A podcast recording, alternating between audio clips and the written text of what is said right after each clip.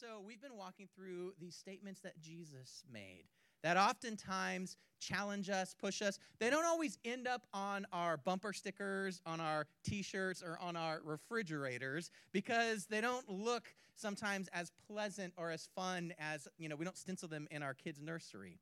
So, we've looked at things like if your right eye causes you to sin, pluck it out. Nobody put that up in their kids' nursery, okay? You don't have a bumper sticker that says that, I'm pretty sure. But we, we also recognize that through church history, none of those guys wore eye patches. So apparently, he meant something maybe a little bit different in contact, in context than that. And we've been walking through some of those things. And last week, it was a privilege to walk through some of the words he shared on the cross and how he declared that it is finished, it is paid in full, that the mission is accomplished, and that he has done what the Father's called him to do so that you could be declared not guilty. He became guilty. And that was pretty controversial and pretty amazing. And today, we're actually going to look at a question that Jesus asked. And this question is so powerful and controversial because, based on how people have answered this question, the entire course of history in the last 2,000 years has changed on how people answered this question. There are some questions that are so epic, so large, so big that they drive our lives. They, they direct us. They cause us to lose sleep at night. Sometimes we ask questions like, What's the meaning of life? And we think about those great big questions like that. Sometimes it's a question, uh, no matter what age you are today, you think, What am I going to do when I grow up? Some of you are, are, are closer to that answer than others, but you wonder, What am I going to do when I grow up? Sometimes the epic question you ask is something like, are my kids going to turn out okay? What do I do if my kids don't turn out okay? And what is okay? And am I doing okay? And we ask these big, epic questions like that. Sometimes we ask philosophical questions chicken or egg, guys? It's Easter. Which came first? right? Or how about this one? Can God make a rock so big that he can't move it? And we go round and round in circles. Or did that tree that fell in the forest make a noise? We ask these big, epic questions, and some of them add to our lives, some take away, some just waste the time of our lives. But uh, today I want to talk about a big, giant question that Jesus asked. And you heard it during the uh, worship set today. And the question was simply this Who do you say that I am? Who do you say that I am? And Peter gets asked this question directly and has this amazing moment with Jesus. Now, what's funny is if you were to ask this question today all over the place, you'd get so many different answers. I was thinking this morning just about Oh, I'm going to get lost. Here we go. I was thinking this morning just about how we're in a culture that is so PC contained. Come on now. That I can put a flag of the Niners in front of my house and I will get less grief than if I put a cross in front of my house. Come on. How is that? It's okay to celebrate my team in my office, right? I can put up something about my favorite college or my favorite school, and I can celebrate and I can cheer and I can post all over the uh, social media stratosphere how excited I am when they're doing something. But I got to be cautious and tiptoe when I talk about my God. Whoo! And here's Peter, forced to ask and answer the question that we're going to be asked today Who do you say that I am. Now, across the board, so many people would answer this differently. Some would say, I don't know if Jesus even ever walked the earth, to which I would say that's a long historical conversation, but the evidence that he actually walked the earth is pretty profound. Some would say, well, he is a great teacher and he taught great things, but there's no way that he is God. Others might say he's a prophet. In our text today, they said, well, maybe you're a prophet like Elijah. Maybe you're John the Baptist, a radicalized zealot who, you know, essentially is just screaming and declaring God. Was he a radicalized zealot? Some would say. But they might not say that he was divine. Others would say he was wise and a good teacher, but they may not say that he was divine that he was God or the Son of God. You know, I, I read recently a, a quote from a pastor who had gotten himself in some trouble because he said something that was pretty controversial in Christian world. He said, even if you don't believe Jesus is God, you could live a better life if you just obeyed his teachings. And it got him into some trouble because people were kind of on the fence on, on, well, you can't limit Jesus to just some good teachings. But the reality is, many people have adopted over the last 2,000 years just teachings of Jesus and lived relatively better, improved lives. So some would say, there's a serious, I mean, whoever went wrong saying, you know, treat others the way you want to be treated? Whose life ever tumbled over a cliff because they were working hard to deal with unforgiveness in their heart? Who ever really tanked their life by reconciling with their brothers and, and, and thinking highly of other people and having compassion? And so some would say Jesus is an incredible source of good teaching. But Jesus looks at his closest followers and says, Well, who, who, who do you say that I am? So we're going to explore that a little bit today as we continue to uh, walk through these radical things that Jesus said. I'm going to start in Matthew 16, and eventually we're going to get to John chapter 20. But you heard some of this already that Jesus came to the region of Caesarea Philippi and he asked his disciples, First, who do people say the Son of Man is? And they get this smattering of answers John the Baptist, Elijah, Jeremiah, or one of the prophets. They were even open to the consideration that maybe he was a uh, uh, reborn prophet. But what about you, verse 15? And here's our question today Who do you say that I am? And Simon Peter answered, You are the Christ, the Son of the living God. And Jesus replied, Blessed are you, Simon, son of Judah, Judah, Jonah. Come on now. Blessed are you. Let's try again. Simon, son of Jonah, for this was not revealed to you by a man, but by my Father in heaven. And I tell you that you are Peter, and on this rock I'll build my church, and the gates of Hades will not overcome it. I will give you the keys to the kingdom of heaven. Whoever you bind on earth, whatever you bind on earth will be bound in heaven, and whatever you loose on earth will be loosed in heaven. Then he warned his disciples not to tell anyone that he was the Christ. I love this. Peter's faith was activated early in the process. He's the first one to put two and two together and declare it. He's been walking with Jesus for close to three years. He saw people get fed miraculously, he saw people get healed miraculously. They've been traveling, and the religious leaders of this time are very concerned at the popularity of this man that he walks around with. Why are they so concerned? Because whoever has the will and the heart of the people has the power and has control. And they're concerned that Jesus has increased in popularity. As a result, they've asked him questions to try to trip him up because they want that one word answer that they could use to say, oh, guys, dismiss this guy. They didn't have Twitter or Facebook to post it on. They had to do word of mouth. But they were trying hard to get him on the record saying something that would discredit himself, and he had not done it. As a matter of fact, he had done something so amazing, so incredible. In John chapter 11, it tells us that he had actually gone, and there was a man who was very, very popular, who was well known, who was wealthy, who had passed away. A man named Lazarus. You know the story. And he had gone after three days, no, multiple days, about four days, I think even. And it said he was decaying and he stinketh. Man, it's the King James Version. Sometimes King James is just better, there's more funny words in there. And Jesus went and he said, Hey, Lazarus, get out of there. Come forth. And there were multiple people, families, an entire community who had heard about this amazing miracle. And you know what happened? The word of mouth started to spread. And the people started to say, Is this guy going to rise up and lead us? Is he going to become a military leader? Is he going to become a king? Is he a prophet? Is he going to direct us on what's going to happen next? And the amount of excitement and momentum that was surrounding Jesus began to swell. But no one had put together what he was actually there to do until Peter looks him square in the eyes and goes, Ding, ding, ding, ding, ding.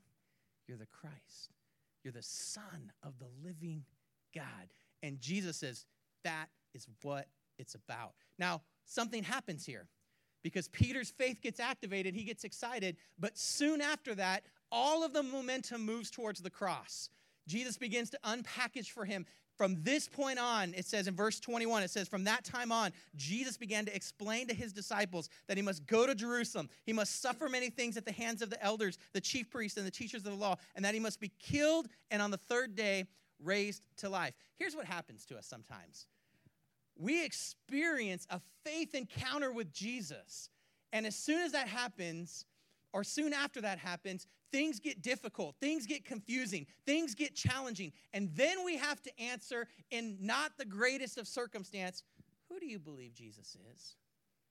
Well, it didn't go so well for these guys. I'm going to allow one of the eyewitnesses of that account to give us a little bit of a summary of what happened after the cross.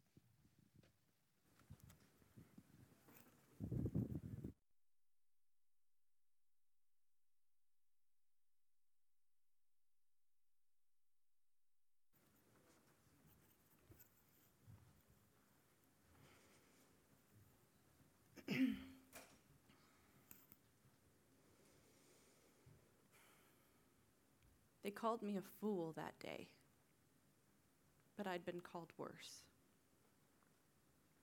The others, they weren't there.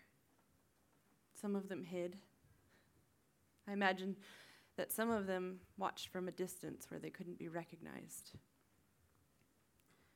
But I didn't care if they saw me cry. I didn't care if they heard me scream. I wouldn't muffle it for them. I didn't care if they arrested me. I didn't care if they killed me. Because it would be nothing compared to what they did to my Christ. I wouldn't hide for them. He deserved my presence. He deserved my tears. It was the least I could do for him after all that he'd done for us. If I'm being honest, I didn't understand it. I was one of the many that had been healed by him. I loved Jesus with everything in me. It wasn't a matter of believing for me, but still, the questions haunted me. Like, when was God going to step in? If Jesus was the Son of God, then why didn't he tear open the sky and rain down in judgment over his son's accusers and tormentors? As I sat there at the cross holding Mary, Jesus' mother, I knew that if her human strength had allowed her, she would have defended her son. So why didn't God? And then I heard his voice say, Father, forgive them. And in my human nature, I didn't understand that either. But that was his nature. That was what made him so different from us. And then the darkness came. And it wasn't a nighttime darkness, but it was a deep blackness that covered the middle of the day. And at first I thought, Surely this is God's great miraculous rescue to protect his son. But then, then Jesus spoke words that I can't even repeat. And then he surrendered his soul to his Father. And then Jesus, the Messiah, breathed his last. And then I knew that the darkness wasn't a cover for God's revenge. It was that even the sun knew enough to turn away from what we had done. Even the earth shook in the presence of the horrific nature of us. Nicodemus and Joseph came and took his body, and they cleaned it, and they wrapped it in linens of white and I followed them as they took it to the silent and cold sepulchre in the garden. And then I went home, broken and wrought with grief. and empty. This morning, my soul called for him. It missed him. I missed him. It had been two days since they rolled the stone in front of the tomb and they posted guards to keep watch. Just days ago, crowds of people were around him, feeling his miracles, but today they busied themselves like, like he didn't matter anymore. It was a thread of hope that pulled me from bed this morning. I didn't know what else to do with myself, so I gathered spices to take back and anoint him because they could pretend like he was gone and that he didn't matter, but I needed to be with him. I needed to be with his body at least. I didn't know how I was going to roll the stone away, but I didn't think that far ahead. It didn't stop me. And it's a good thing, too, because when I got there, somebody had already done it. Who had rolled the stone away? And then, and then the more pressing question who had taken his body? I felt sick. I fell to my knees and cried, Oh God, who would further defile my lovely Lord? I ran to Peter and John and told them, and they came back to the tomb and they went inside, but I couldn't. I stayed outside. I knew he was gone. And then, then it sunk into me that he was gone. Peter and John left me there outside the tomb. And finally, in my weakness, I steadied myself on the rocks at the opening, thinking that I would go back in and at least be with the abandoned linens. But when I looked inside, there were two figures in there, and they said, Why are you crying? Why was I crying? Someone has taken my Lord, and I don't know where they've taken him. And then the gardener from the garden came up behind me, and he said, Why are you crying? Who are you looking for? And I turned and begged, Please, sir, if you know who's taken my Lord, just tell me so that I can go and get him. And then he said one word. And it was like a veil was lifted from my ears. This wasn't the gardener, it was Jesus. His face, his hands, his voice. I knew that voice. And he said, Mary. They hadn't taken him, he had risen. And never before had my name sounded so purposeful, so intentional. When they had called me a fool for believing, they'd called me a sinner for my past, but he called me child. He called me to follow and to love. He called me to be free. And today, He called me for exactly what I was to Him. Today, He called me Mary.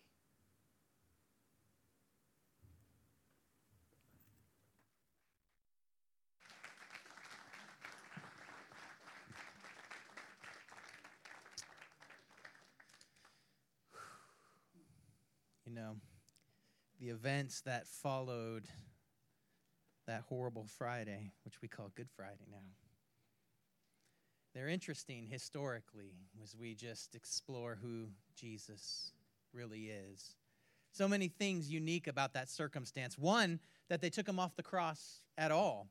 In that time, a cross was a punishment for a criminal, and a proper burial was not something they could expect. As a matter of fact, as horrific as it sounds, Rome would leave oftentimes prisoners on the cross for weeks until they decomposed and animals ate them, and eventually it would be some slave's job to scrape the remains and discard them into the dump, and they were not afforded a burial.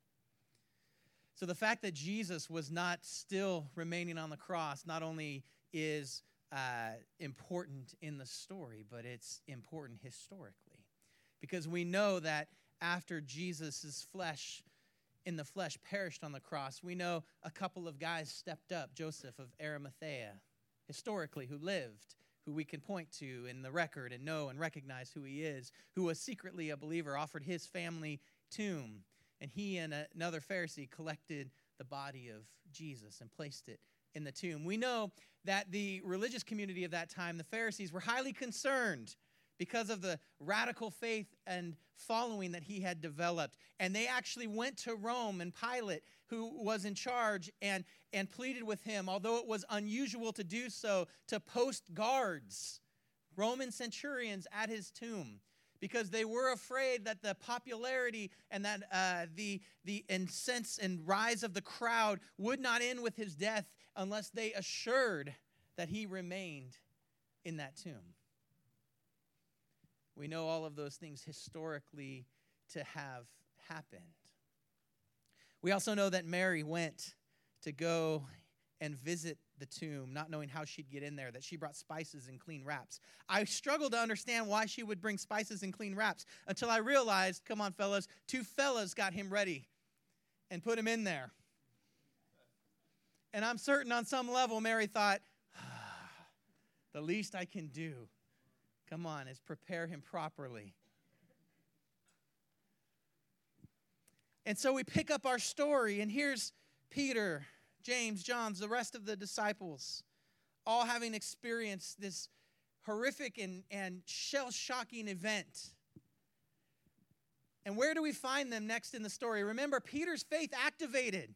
He recognized and declared in faith who Jesus was. After experiencing that, tragedy hits. Sometimes tragedy does something to our faith. Sometimes we do, I believe, what Peter did, and we hole up and we barricade ourselves in and we wait for the storm to pass, wondering, God, what could it be that you're doing here? And this is where our story picks up in John chapter 20, verse 18 and following.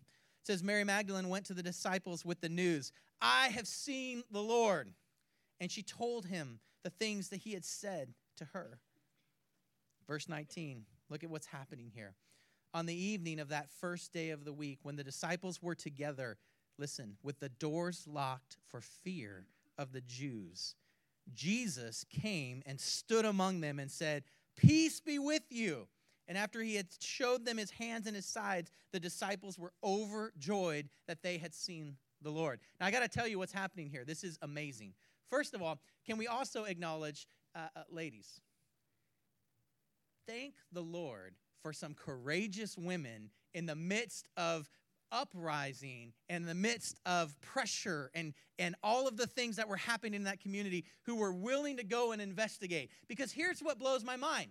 We know clearly that after Peter declared that, hey, I think who you are is the Messiah that Jesus began to teach I'm going to suffer, I'm going to die, but in three days I'm going to rise again. We also know clearly they didn't believe him. Because if they believed him, where would they have been on that third day? They'd have been camped out, right? I, could imagine the disciples out there, like, here he comes. All right, you guys ready? Like a countdown on New Year's 10, 9, 8, all the way four, three, two, one, rah, and the tomb just rolls open, and bam, out steps Jesus, and like, you know, uh, We Are the Champion starts playing, or something. I don't know. Something happens awesome like that, right? You would assume that if their faith had, had activated the way it says that they had activated, that they had understood who Jesus was, that that's where they would have been in that moment. But they weren't. They were back at the house. They had locked the doors for fear. Fear had crept in, doubt had crept in. All of those things that, that, that we do when our faith experience with Jesus doesn't match what we think should happen, when it doesn't line up with our best example idea of how the earth should work, when heaven and earth seem to be at odds and we're not sure why, they did what we would do. They retreated, they locked the door, they barricaded themselves in, and they waited for the worst. And here's what I love Jesus, we never talk about how awesome some of what Jesus does is. We never talk. Do you see in this text that they're inside a locked room and then bam, there's Jesus?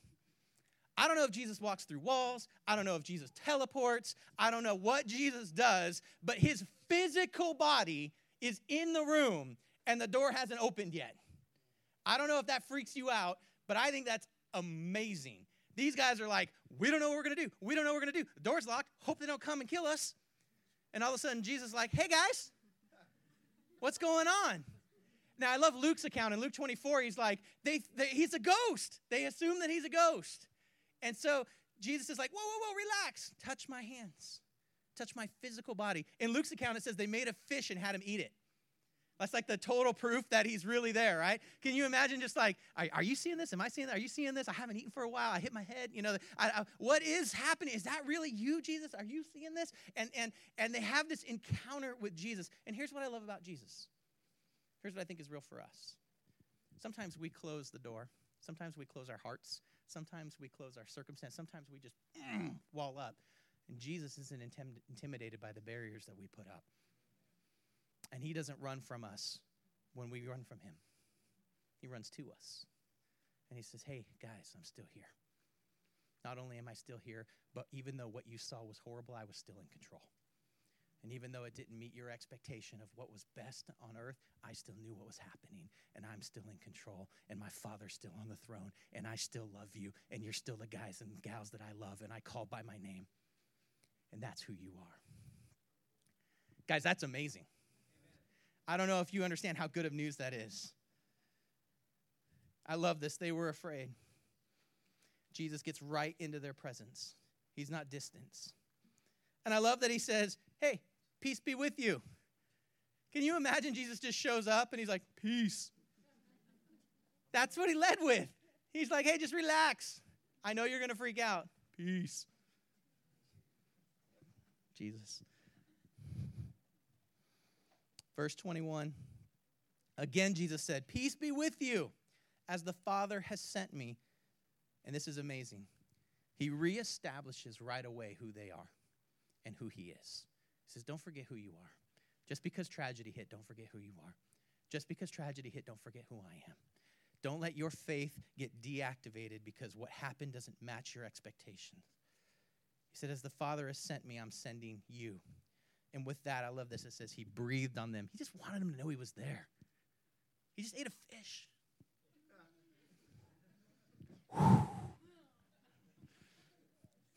Sorry, I just, that's what happened. It says he breathed on them and he said, Receive the Holy Spirit. And if you forgive anyone his sins, they're forgiven. If you don't forgive them, they're not forgiven. He's just recommissioning them. He's establishing them. He's preparing them for what's about to happen. We know in Acts that the Holy Spirit's going to show up and empower them, he, that they're going to establish the church, that what they do in those moments, in just about 40 days from right when this is happening, and what they do in those moments is the reason that we're here today. They establish that. He knows that that's about to happen, and he can't have them on the bench. He needs them in the game. Sometimes we want to retreat and get on the bench, and he's like, We need you in the game. I love this. Verse 24. Now, Thomas, poor Thomas, called Didymus, one of the 12, he wasn't there when the disciples, with the disciples when Jesus came. Now, listen to this. Who do we say that I am? Is the point of the whole message, right? Verse 25. So the other disciples said, We have seen the Lord. Once again, declaring in faith who it is they've seen. What has happened? We've seen the Lord.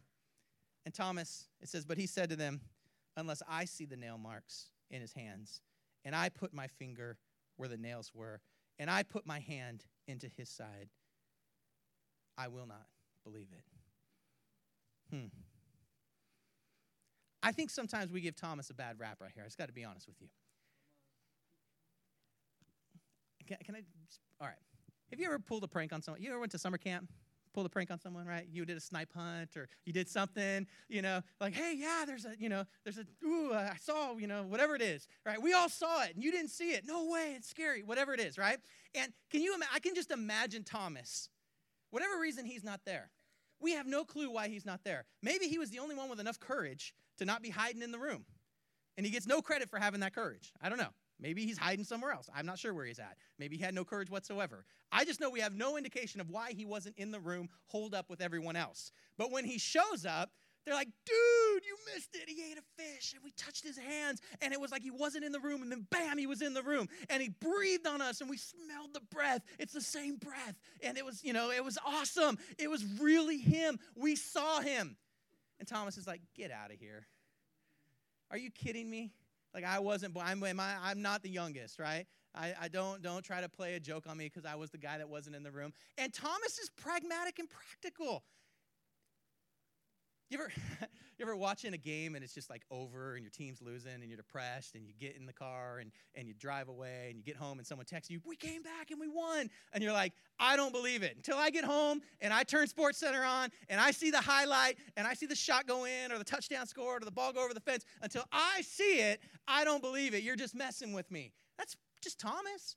He's like, hey, I didn't see what happened, so I am not going to buy your story. Mama didn't raise no fool.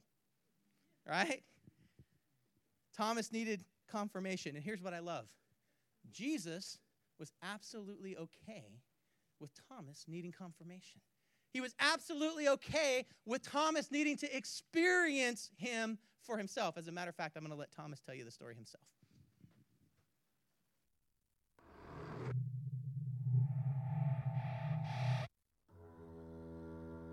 My name is Thomas, and I struggle with doubt. I followed Jesus for years. From the very first day he called me, I saw things so amazing they defied explanation. I believed. But then things fell apart. I witnessed the betrayal that led to the cruel march to Calvary and his agonizing crucifixion. I survived, but everyone I knew scattered. My world collapsed. Then came news of the empty tomb, the very first Easter. But I resisted. The image of his broken, lifeless body was still burned into my memory. I experienced his death. Then I couldn't believe. Not until I see the scars with my own eyes and touch them with my own hands, I told the others. I wasn't ready to put my trust in something again. But Jesus came to me. He knew my doubts. He even named them. But he wasn't angry. He didn't rebuke me or dismiss me. He looked at me with those familiar eyes and offered me his scarred hands and side. In that moment, I experienced his resurrection, and I believed. I know firsthand it's difficult to believe in what you can't see. And yet all around you are people whose lives and stories have scars that bear witness to the meaning of Easter. Yes, these people have been wounded, but they've experienced redemption and healing through Jesus. Jesus' life, death, and resurrection were meant to rescue the doubters, the debtors, and the broken, people like you and me. He met my doubts with grace and love, and he only asked one thing of me.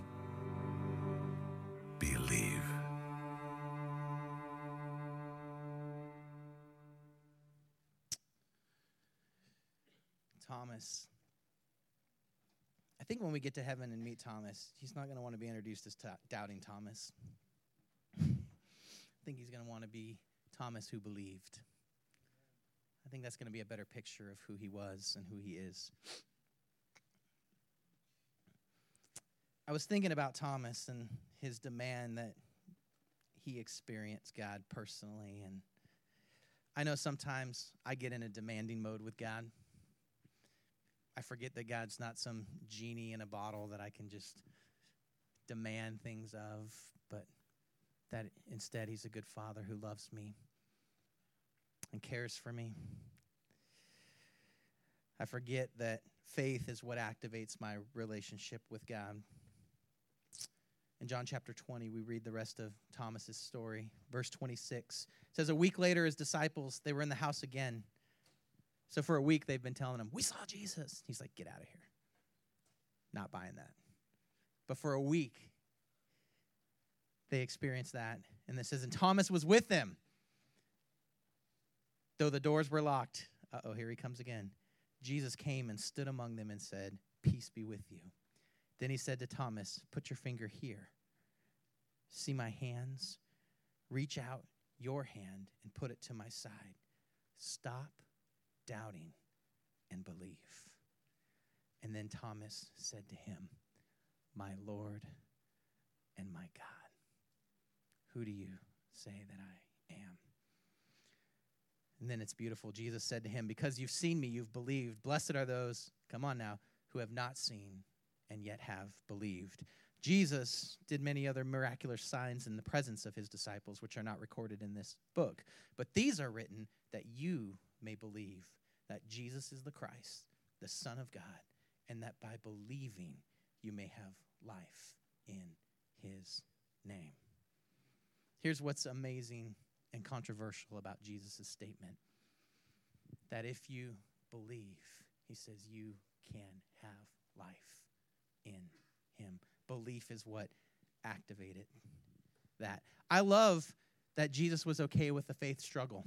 He was okay with us wrestling with the facts and the data. I was a, I love that Jesus was okay with us having to experience something from him to know him. I love that he welcomed that and met us right where we are at. I was thinking about all the ways we come to believe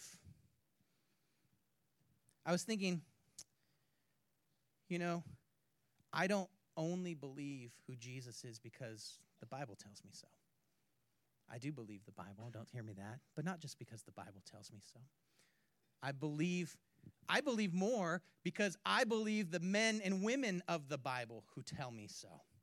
I believe because Matthew, a tax collector who was hated by his community, changed his life around and became a servant. And the stories recorded for me. I believe because Matthew believed. I believe that Mark, because Mark believed, because he heard from Peter most likely, and Peter told him the story and he wrote it down. I believe because Luke, Luke went from person to person and interviewed them and said, Here's the story of what it was like to be with Jesus.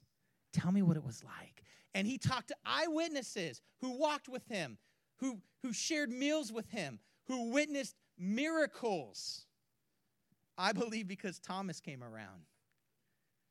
Because Thomas asked hard questions and waited for hard answers before he believed. I believe because James believed. Now, I don't know if you've heard me say this, but this is amazing. James is the literal biological half brother of Jesus. I got a half brother. I got to tell you something. For that half brother to convince me that they are the Son of God, that they are God, would take more than he's capable of doing. He couldn't do it with magic tricks, he couldn't do it with water to wine. He couldn't do it by a food miracle. I still wouldn't believe it. You know what it would take? I would have to see with my eyes him dead. Watch him go into the grave. Days would have to go by. And then I'd have to see him again in the flesh. I don't know about you. Growing up with Jesus as a big brother had to be awful. Why can't you be more like your brother? I'm not saying Mary said that. I'm just saying there's no way that she didn't. All right. Uh, and the, the shift of going from that position, you got to understand, we see James in the scriptures in the story before, and he thinks Jesus is insane. He's like, we got to hide him before his craziness gets out everywhere. To go from there to James, literally, history tells us dies because he will not deny that Jesus is God. He gets thrown from a roof. That's who James became. I believe because that history? I believe because the Apostle Paul, who hated Christians, hated them with a passion, they represented a threat to everything he grew up to hold dear, met Jesus and changed. Everything about him changed. As a matter of fact, 22 years after the resurrection of Jesus, Paul writes this in uh, 1 Corinthians chapter 15, verse 3. He's writing to a church in Corinth, which is nowhere close geographically to Jerusalem, but these people have put their faith and hope in a poor Jewish carpenter out of Nazareth. There was actually a saying at that time like, what good could come out of Nazareth? No one expected anything good out of Nazareth. No one did. But they had put their faith in a poor Jewish, and it had risked their lives in order to do it. And Paul says to them, 1 Corinthians 15, 3, he says, For what I received, I passed on to you as of first importance that Christ died for our sins according to the scriptures. This is 22 years later after the event. That he was buried, that he was raised on the third day according to the scriptures, and that he appeared to Peter and then to the 12. After that, he appeared to more, listen to this, maybe you've never seen this before, to more than 500 of the brothers at the same time. And then catch this, most of whom are still living. He's like, they're over in Jerusalem. You can go see them. We'll bring them over. We'll do some interviews. They'll tell you the stories. And then I love this. Though some have fallen asleep. I just, I was struck by that language. Because of the hope that Paul received, he could not describe them as dead. He couldn't. Because he knew that his Savior had faced death head to head, had gone, come on, toe to toe, had gone into the grave and come out victorious. So when he was talking about his brothers who had gone to sleep, he had every expectation that he would see them again. That's what faith looks like. That's what hope looks like. Verse 7 Then he appeared to James. Come on, you had to, you had to mention James because there's just no way. That's my favorite side story of the whole scripture. James became a believer. Get out of here. I couldn't do it. I don't know what it would take, even if he rose from. I'm sorry, I love my brother, but no. Just no. then to all the apostles. Verse 8. And then last of all, he appeared to me also as to one abnormally born. Hey, people of Corinth, you having a hard time believing? Let's go meet some of the folks who experienced it, who wrote about it, who told their story, who met the risen Savior. For Jesus to say something as controversial as, Who do you say that I am? and expect us to answer it. Last week I told you when he spoke on the cross and said, It is finished, it's paid in full when we experience something being paid off, we like a deed or we like a receipt or we like something that gives us evidence that what you said is done is done. And this is the evidence that he rose on the third day, that he met Mary, that he went somehow through the door, through the hardness of hearts, through people who were skeptical, and said, Here I am, watch me eat a fish. Smell my breath. I'm here. That he came back for Thomas. That he loved Thomas enough that even though on his faith journey he had he had he had just surrendered, said, No, no, no, I'm still here. And that he told Thomas, not everyone's gonna get to see what you see, but they're gonna get to hear what you say. That's why Paul says that faith comes by hearing and hearing by the word of God get to experience faith by hearing what God did. It's controversial, it's crazy, it's radical, and for 2,000 years it has changed and shaped history. And here's the thing all of us have to answer that question in some way. Who do you say that he is? Is he a great teacher? Yeah. But he's more. Was he a prophet? You bet. But he's more. Was he the Son of God? Was he God? The evidence says, the witnesses say. So who do you say that?